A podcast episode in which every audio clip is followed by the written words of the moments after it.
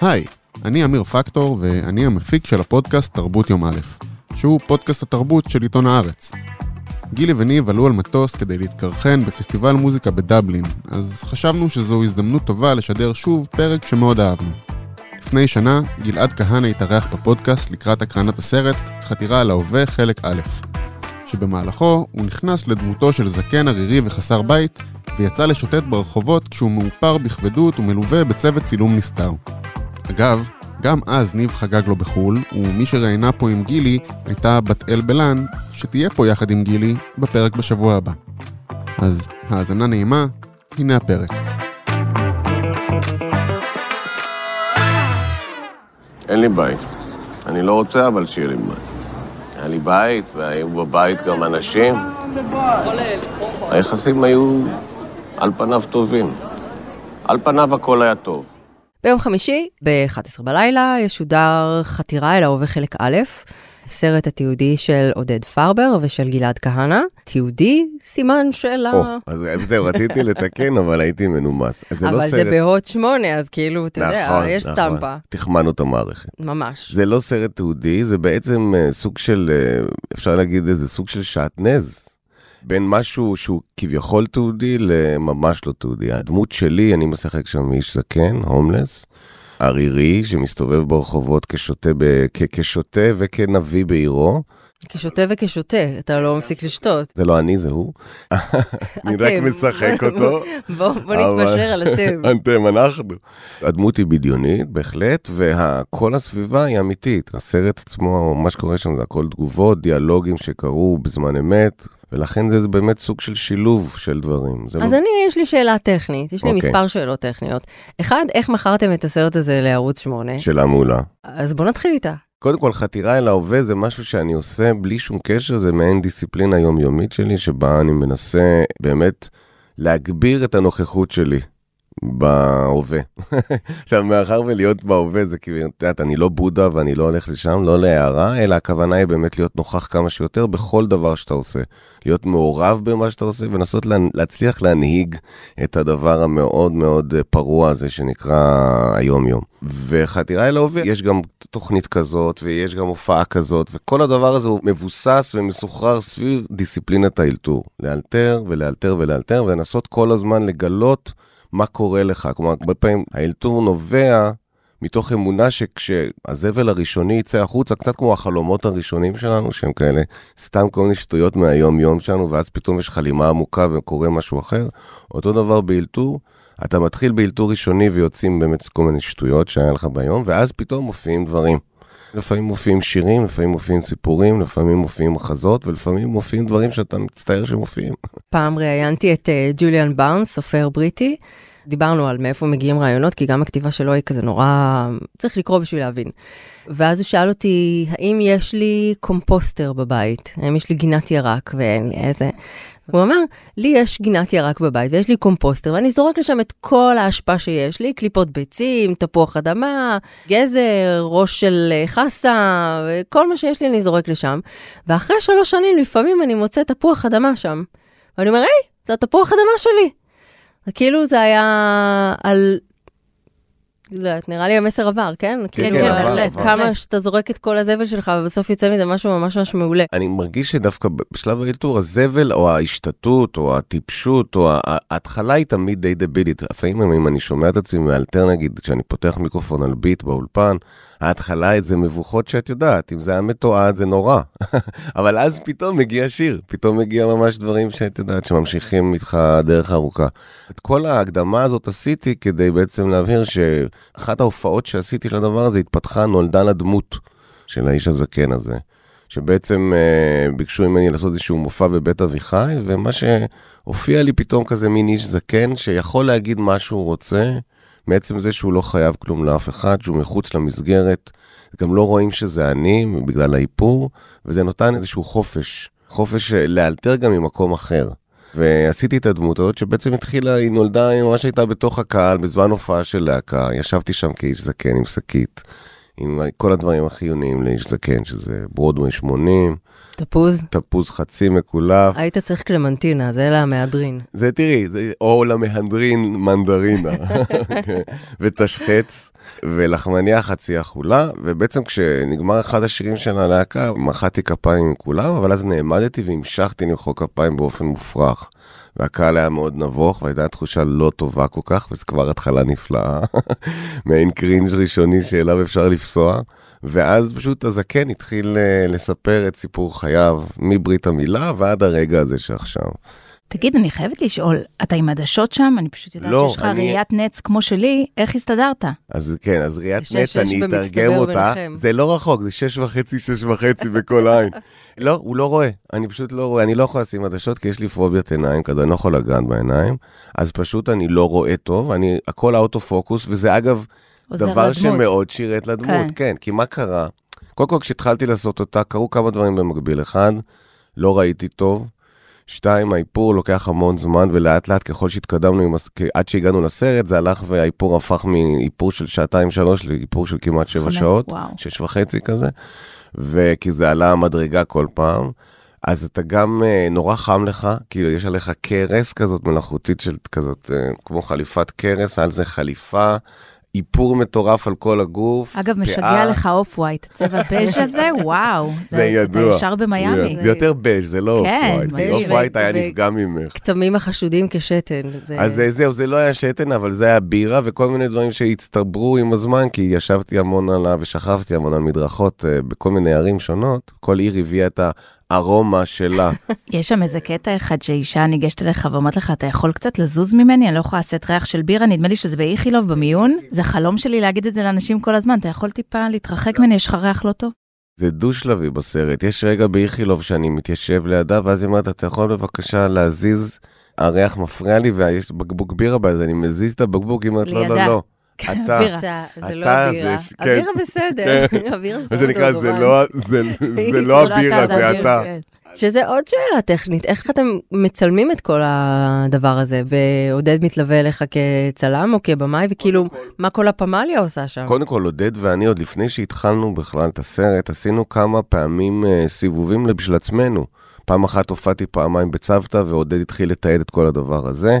ואחרי זה עשינו עוד ניסוי במוזיאון תל אביב, השתתפתי באיזה אירוע כזה גדול אומנותי, והייתי גם ההומלס הזה, והוא תיעד את זה, וככה לאט לאט התחלנו להבין את הדמות קצת. דבר אחד שהבנו מיד, זה כל מה שתכננו לא הולך לקרות. כלומר, אם הוא אומר לי, תקשיב, אז אוקיי, אני מצלם אותך מפה ואתה נכנס לגלריה הזאת, וזה היה במוזיאון לדוגמה, אז בדיוק הלכתי בכלל לגלריה ההיא, כי פתאום ראיתי שיש שם איזה משהו מעניין שקורה, אז אני, אז אני מגיב אליו.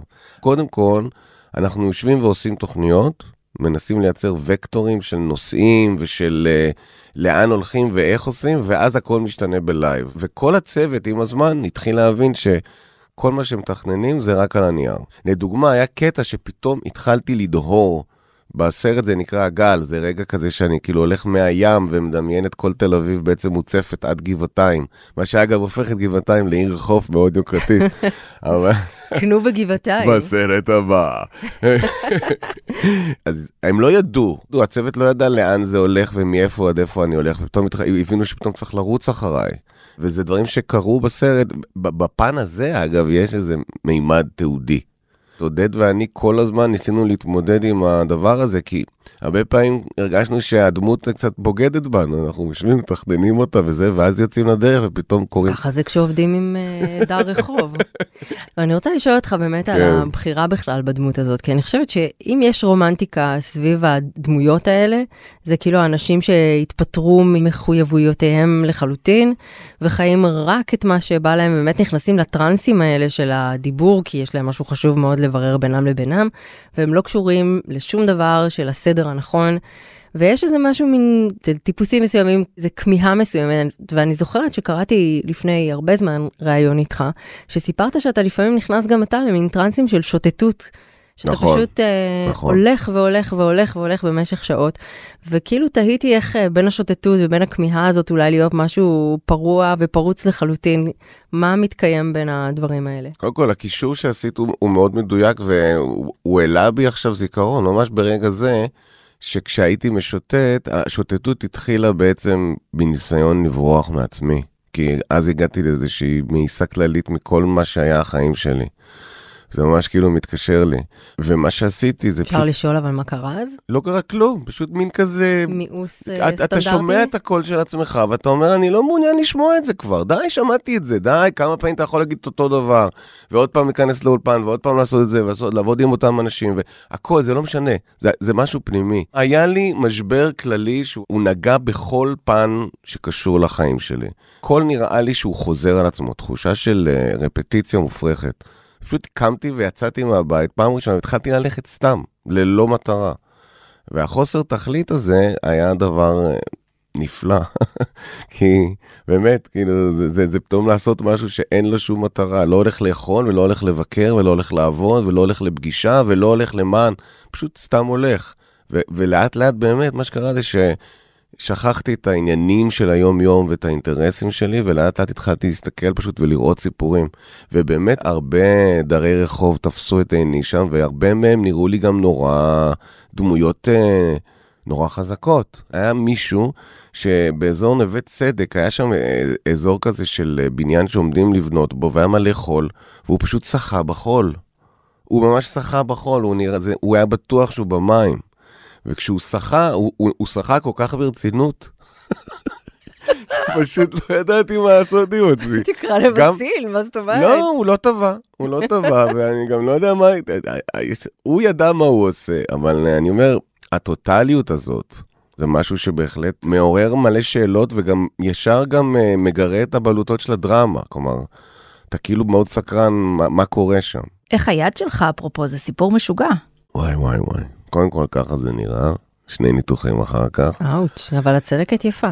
תודה, תודה. עבדו מיטב המוחות, מיטב הידיים. בסרט בעצם יש קטע, באחד השיאים של הסרט, בעצם ממש ברגע שאני מגיע לאיזה שיא של שחרור, לא אגיד קתרזיס, אבל ממש רגע שבו אני מרגיש שה, שהכל קורה, ואז נכנסו בי אופניים במהירות מטורפת. שמה שאמרו גם אנשים שזה קרה באמת ב live, זה צולם, וגם המשכתי לשחק, אז גם לא היה cut. כלומר, קלטתי שקרה משהו נוראי, אבל מבחינת הסרט הוא משהו שחשוב וחיוני לסרט, כי גם מעניין, הרבה אנשים שהיו שם, כאילו, אחר כך כשדיברו איתי, אמרו לי, תקשיב, דרסו אותך רק בגלל שהיית האיש הזקן הזה. אף אחד לא רואה אותך בכלל. שקוף. זה, זה היינו, כן, זה היינו, כשהוא... כשאמרו לי את זה, זה ממש כזה, זה- פתאום קלטתי בעצם, נכון, זה, זה מה שקרה. פשוט הייתי באמת שקוף, והוא נכנס בי, והוא גם לא, גם לא היה אחרי זה שום דבר, הוא המשיך לנסוע וכולי. לא השאיר פרטים. זה היה רגע באמת ש, שבו הרגשתי שקוף. וגם האנשים שראו את זה אמרו, זה כל כך ברור שאתה כאילו לא חשוב. ואתה, מה שנקרא, אתה דריס. זה חיים, תגיד. אני פורח. אני בשיא שלי עכשיו. אני עובד 320 שעות כל חודש, 350 שעות, אתה מבין? גם פה, גם ב... פה 8 שעות, גם 4 שעות, עוד אה, במקום אחר. אני לא עובד בכלל. נו, איך זה? איך זה אתה חי, אה? לא חי, חי, קושי חי. פה, אני יושב פה. מרגיש את המזגן, נכנס ויוצא.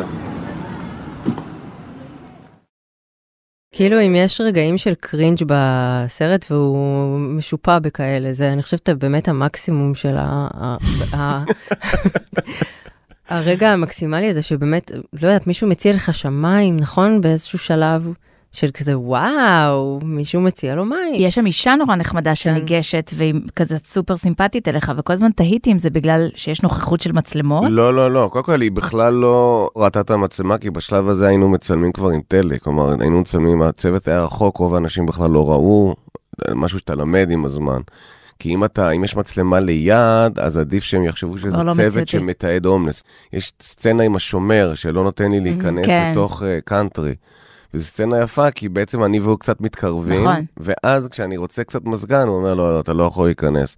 הוא ראה את המצלמה והוא פשוט חשב שמתעדים פה תופעה מהמם. חברתית אה, עצובה, ו- ולכן הוא התנהל כמו שהוא התנהל, הוא היה מאוד פתוח ומאוד... אבל עם הזמן התרחקנו, והאישה שדיברת עליה הייתה אישה נוצרייה, שניגשה אליי וניסתה להסביר לי ש... שהכל פתוח, הכל יהיה, מהמם. אין שום סיבה שלא הכל יהיה בסדר, והיא הייתה, מפה אתה רק יכול לעלות, נשמה. תקשיבו, אבל היא הייתה כל כך מרגשת, אני חושב שרואים את זה בסרט, אה, יש לי דמעות בעיניים. היא ממש ריגשה אותי עד דמעות, כי זה אחרי ששכבתי בכיכר אורדע הרבה זמן על הרצפה, אף אחד לא ניגש, וכשהיא ניגשה, זה היה ממש רגע, זה היה ממש רגע, היא הייתה כל כך עדינה וכל כך טובת לב, זה פשוט, זה פשוט מציף אותך פתאום. אין מה לעשות, זה טבע אנושי. אתה אולי יותר מדי בן אדם. או פחות מדי, לא יודע. אולי עשיתי טעויות שלא. גם אם עשית טעויות, זה לא עושה אותך פחות מדי בן אדם. את לא יודעת איזה טעויות, אבל יש טעויות ויש טעויות. אני נוצריה, קשה לשכנע אותי שיש טעויות שהן יותר מדי. הכל אפשר לסלוח. תודה לך. שיהיה לך יום טוב. כבר יש לנו יום טוב. כמה פעמים אה, במהלך הפרויקט התקלחת? חברה שואלת. לא אני. לא, לא, ברור. חברה לא, אחרת. לא, לא, אנחנו לא חברות. חברה נוספת. אני, מהמתקלחים, כן, אז אה, כן. אבל בוא נגיד שכשאתה חוזר, מקלחת אונס כזאת, לא? זה עם קרצופים. זה מקלחת קשוחה, זה. מקלחת כן. קשוחה, אבל זה לא רק הלכלוך, חברות, זה גם האיפור. האיפור הוא כזה. קשוח. זה שש וחצי עד שבע שעות לשים אותו, ואיזה שעה וחצי עד שעתיים להוריד אותו. כי זה הכל סיליקונים עם דבקים ובתוך העיניים. יומיים אחרי זה אני רואה שיש לי בתוך העין איזה משהו מוזר, מה זה החתיכת אור? אה, זה סיליקון. שניתן קרדיט לליאת שיינין הגאונה. ליאת שיינין המאפרת המופלאה, שהיא היא לא רק גאונה, היא גם נשמה טהורה, ובאיזשהו מקום אה, היא ליוותה את כל הפרויקט הזה ממש צמוד. כלומר, כשצילמנו זה כל הזמן היה תיקונים, כי אתה עושה צילומים ב-40 מעלות חום לפעמים, והדברים מתחילים להתקלף. אתה מתחיל, פתאום יש לך מחלת עור שצריך מהר לטפל בה, כי היא לא בתסריט. צרעת כזה, אתה נפרד מאיברים. אז כשאתה מגיע בסוף לאיכילוב עם היד השבורה שלך, יוצא לך שם איזה מונולוג על כאבים ומכאובים, ואני זוכרת, כתבתי לעצמי כמה טעויות אני עשיתי, עשיתי אז כואב לך, שברתי את כל האיברים של כל האנשים שאהבתי. נכון, כי לאיש הזה בעצם מה שקרה זה שעם הזמן, ככל שחלפו ימי הצילום והעבודה עליו, וגם... נהייתה לו ביוגרפיה. כן, עכשיו גם מי שמכיר את זה, קודם כל זו דמות שהתחילה לבד, ללא שום כוונה לסרט ולתיעוד, אז היא גדלה וגדלה, ואז פתאום, לדוגמה, נוספה לה צליעה. פתאום התחלתי לצלוע, ואחרי שהייתי מוריד את האיפור, היה לוקח לי איזה יום להיפטר מהצליעה המגוחכת הזאת. וגם יש לו ילדה, כן, נכון, יש לו גם ילדה. ובעצם לאט לאט נוצר סיפור שהתווסף עם כל מיני רגעים וסיפורים ומונולוגים ש... שנולדו, ונהיה לו בקסטורי. וכשהגענו לסרט כבר היה לי עליו המון מידע שצברתי. אני כן יכול לומר שעד היום אינני יודע את שמו. זה כמו בסיפור שלנו נגמר, אתה חייב להגיד אותו עכשיו, אחרת הוא ימות ויתפוגג. לנו. יחזקאל. יחזקאל זה היה השם שעלה לי בראש, ש... שזה בכלל קשור לס... לזקן אחר שכתבתי עליו, ואיכשהו יש שם הצלבות ביניהם, ואני אומר, אוקיי, לא יודע, לא יודע, לא בטוח, לא יודע. אבל כשעבדנו על הדמות, זה מעולם לא היה לה שם.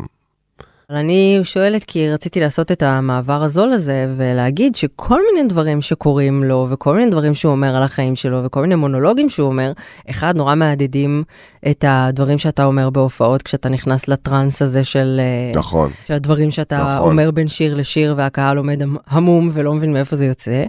ושתיים, לעשות את הדבר הזול יותר, שהוא לחבר את זה איכשהו לביוגרפיה שלך. אני יכול להגיד דבר כזה, לחבר את זה לה, להופעה, זה דבר מאוד מעניין, כי היה לנו תקופה ארוכה מאוד, יצאו כל מיני סצנות בסרט שמאוד היה לי קל לתת, כל מיני רגעים צ'פלינים כאלה, רגעים עצובים, רגעים עם חמלה, רגעים אישיים. בניתי את הסיפור האישי שם בזמן אמת, כאילו כל פעם הבאתי עוד איזה רעיון ואז בדקנו אותו וזה, אבל עודד כל הזמן אמר לי, תגיד, אבל איפה ההוא מג'ירפות שצועק? ו- ו- הנביא. והנביא, כן, כי השם המקורי של הסרט היה הנביא, הורדנו את השם הזה, אבל זה היה בשלבים הראשונים.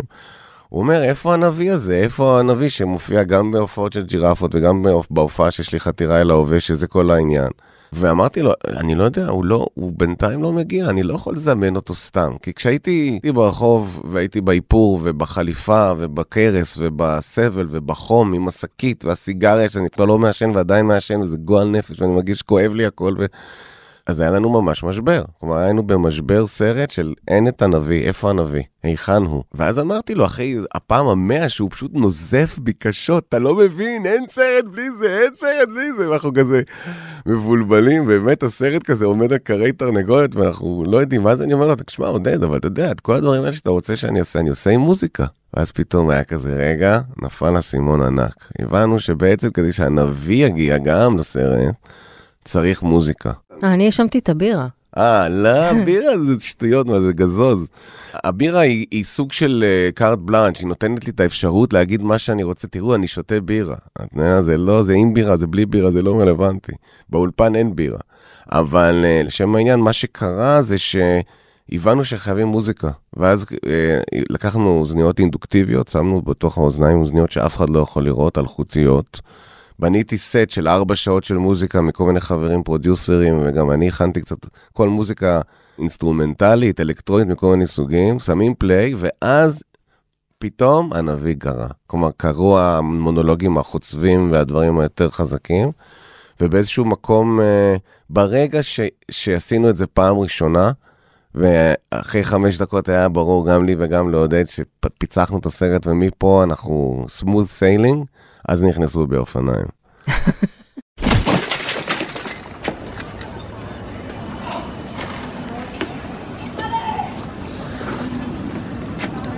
אתה בסדר? להביא לך כוס מים? אני עולה השמיימה, ואז השמש ממיסה לי את הכנפיים. ואתה גם עם אוזניות, אז אתה לא שומע בכלל. לא שומע. לא לא רואה. וואו. וגם בסוג של, אה, עוד פעם, חתירה, זה העניין הוא שאתה, כשאתה מביא את הטקסט, אז אתה חייב להיות לגמרי בתוכו, אתה לא יכול עכשיו לחשוב על דברים. זה לא למידה של טקסט, זה לנסות לכתוב אותו בזמן אמת. אגב, למה קראתם לזה חלק א' מבלי שיש חלק ב'? למה הטיזינג הזה? קודם כל, את לא יודעת מה יש. אם יש חלק ב', אולי יש גם ג', אולי יש ד'. אמרת שאין ב' וג', אל. תעבוד עלינו סתם. תראי, מה זה אמרת, לא אמרת? חלק א' הוא חלק מהשם, הוא לא באמת חלק א', אבל אני, אני חושב שמסתתר בזה התחושה שאחרי הדבר הזה יקרה עוד משהו. לא ברור עוד מה. השאיפה היא ש... לא יודע, שאולי זה יעורר משהו בצופה.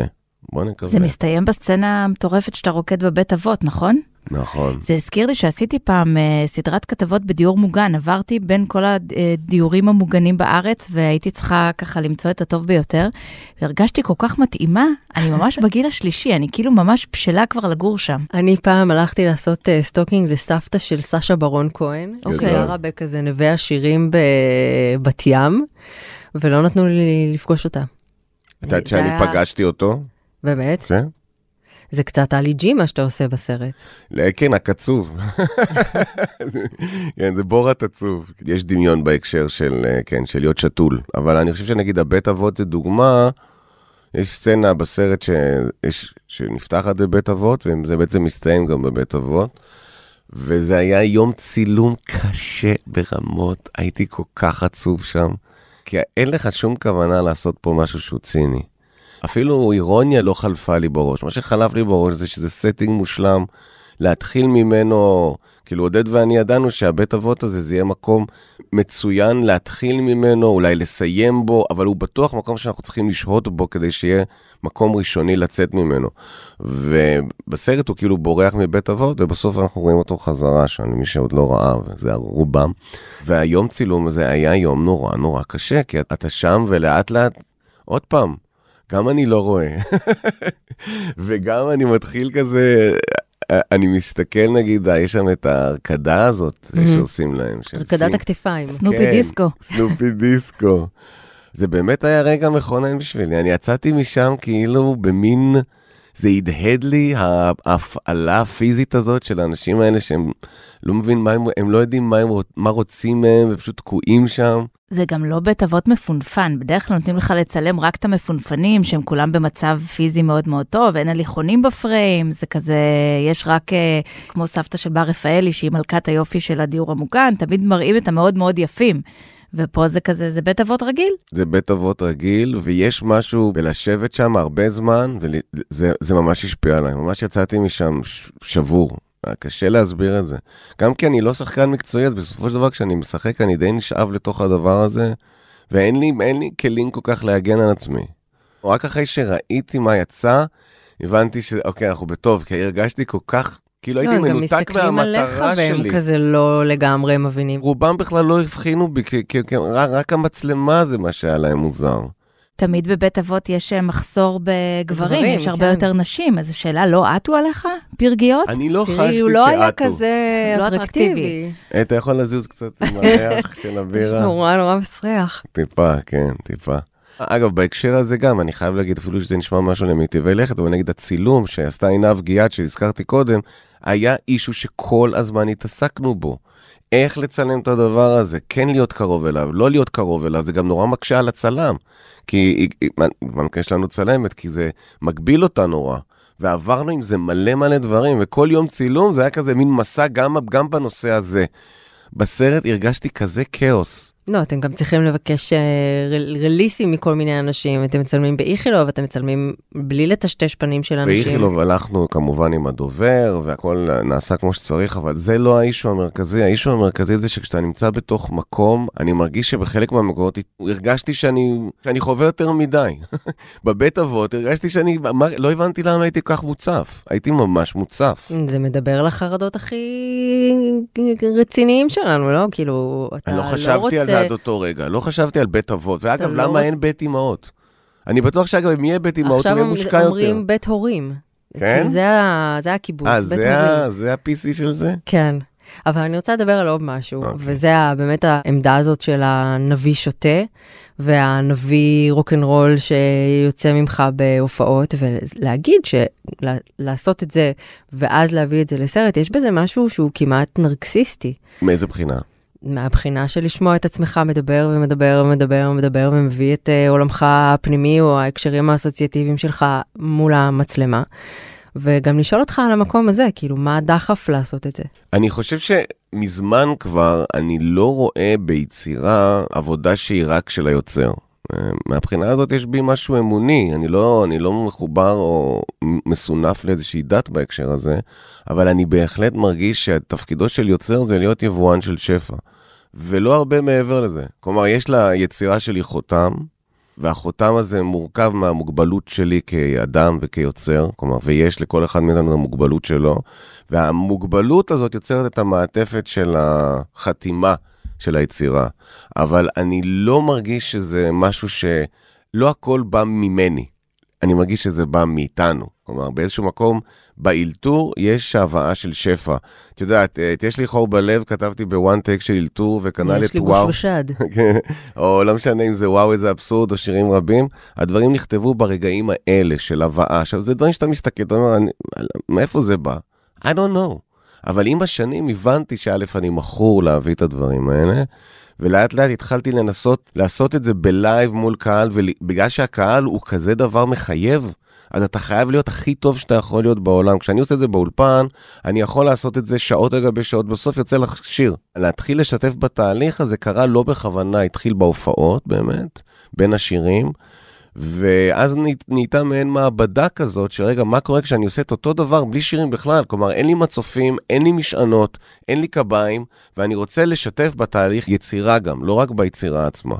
השיתוף בתהליך יצירה יצר טריגר חמור של אה, שיפור. כלומר, אתה לא יכול עכשיו לחרטט, אתה חייב להתחיל גבוה ולה, ולהסלים. אז כשאת אומרת נרקסיזם, אני חושב שאת שופטת את זה ככה בגלל שאת חושבת שהכל בא מהיוצר. אני לא חושב שהכל בא מהיוצר, אני חושב שזה איזשהו שפע. שפע, קראי לו קולקטיבי, קראי, קראי לו השראה, קראי לו מה שאת רוצה, אבל ההזנקה של הדבר הזה צריכה לבוא מ... באמת להאמין בזה שזה יכול לקרות. עכשיו, בחתירה אל ההווה, הסרט, אז, אז בסופו של דבר את רואה רק את ה-best of the best. כמות המונולוגים על רצפת העריכה זה אלוהים ישמור, אפשר לבנות מגדל בבל רק מהמונולוגים שאם נערים את המילים אחת על השנייה. זה באמת הרצון לשתף ברגע היצירה של הדבר, לא רק בדיעבד. וזה זה משהו ש, שגם עודד וגם אני מאוד מאוד, אה, מאוד מכווננים אליו. תגיד, הבנות צפו בסרט? הבנות שלך? עדיין לא, ואני לא יודע אם אני אתן להם לצפות בו בשלב הזה, כי הוא סרט עצוב. היה איזה יום שהם הגיעו לא בכוונה הביתה בזמן שאיפרו אותי, ופתחתי להם את הדלת בתור הזקן. וזו הייתה תגובה מאוד מאוד קשה. מרגיע. אחת נורא נורא בכתה, ואחת נורא נורא הייתה בהלם. ואמרתי להם, זה אני, זה אני, בקול שלי וכולי, וזה לא, לא... זה, שזה זה מדהים, לא... אגב, הניגוד בין החיצוניות שלך והקול שלך, שהוא לחלוטין הקול שלך. כן, ואת זה אני לא יכול להסתיר. אתה יכול גם- לדבר ככה. אני יכול לדבר גם ככה, שלום. אבל זה, זה לא... בבקשה, כן. לא רצית. אבל לא, אני לא יכול אה, ככה באמת לאפשר לעצמי להיות חופשי, אבל היה רגע מאוד קשה. הם נורא נורא, כאילו, אחת נורא נורא בכתה, הבכורה שלי נורא, ממש נבהלה, ממש נבהלה מהדמות הזו, ובאיזשהו שלב, כשהסתיים היום צילום הזה, ביקשתי לצלם את כל תהליך הורדת האיפור, וכזה ערכתי לה מזה סרטון כדי שהיא תראה איך אבא חוזר, כאילו איך אני חוזר מה... חוזר בזמן. להיות צעיר. חוזר להיות צעיר, רק תראה את התהליך וכאילו שיהיה איזשהו משהו כזה, ש, שיש לו איזה נגיד אה, באמת אה, מסלול, שרואים את זה קורה, הפוך. איך אבא חוזר להיות זה אבא כמו הקליפ שלי. הזה. איי, איי, איי, כזה חזרה אחורה. תמיד היה נורא מפחיד. זה היה להיט גדול. זה אתם עובדים. עכשיו על אלבום חדש לג'ירפות, נכון? נכון, נכון, בהחלט. ספר לנו תופינים מחדר החזרות. גם ג'ירפות עובדים על אלבום חדש, וגם יוצא עכשיו אלבום חדש, אבל של גיא מוזס ושלי, שזה בחור שאנחנו עובדים יחד, ויוצא עוד רגע ממש אלבום חדש שלנו. אז uh, ככה רק מעדכן. אני כותבת כן. ביומני. גם ג'ירפות, אנחנו עמוק בעבודה על אלבום, והאמת, זה נורא נורא כיף, ממש ממש אנחנו עפים כרגע. אז מתי הולך לקרות כל דבר? אלבום עם גיא מוזס יצא בסביבות אה, סוף יולי-אוגוסט, ואחרי זה נתחיל אה, לשחרר, אה, את יודעת, אה, דברים מג'ירפות. יאללה. כן, כן, לגמרי, לגמרי. גלעד כהנא, תודה שבאת. תודה לכן, ממש תודה. כיף.